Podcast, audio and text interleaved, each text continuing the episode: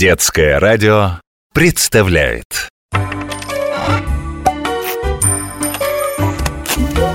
Необыкновенные истории обычных вещей. Не буду я надевать пиджак. Мы после школы во дворе играем А в пиджаке бегать неудобно. Но это же ваша школьная форма. Ты должен его надеть. Кто только придумал эти пиджаки?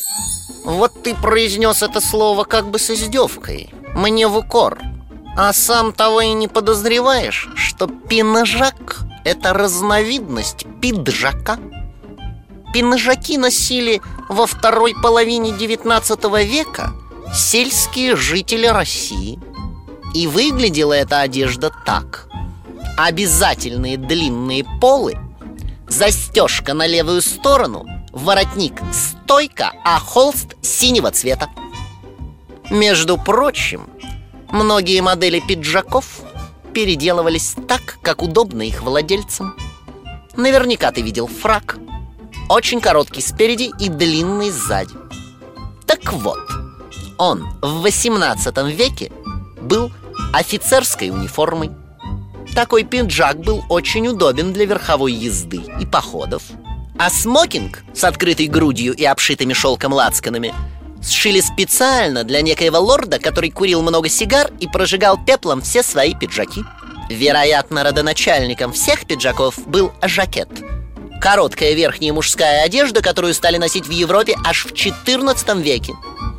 А может быть, стоит заглянуть и в более ранние века, поскольку «джек» в некоторых европейских языках означало «кольчуга».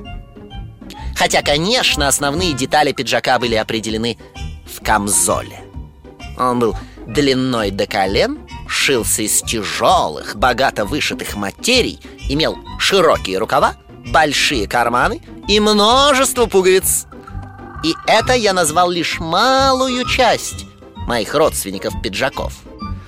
Ой, что же я все об истории Чуть не забыл о главном Неважно, какой пиджак ты носишь, как он выглядит, из чего сшит, сколько стоит и какие на нем пуговицы. Главное, чтобы костюмчик, то есть, простите, пиджак, хорошо на вас сидел.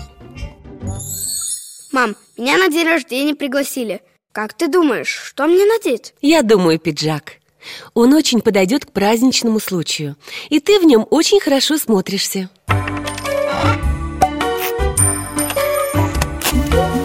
Необыкновенные истории обычных вещей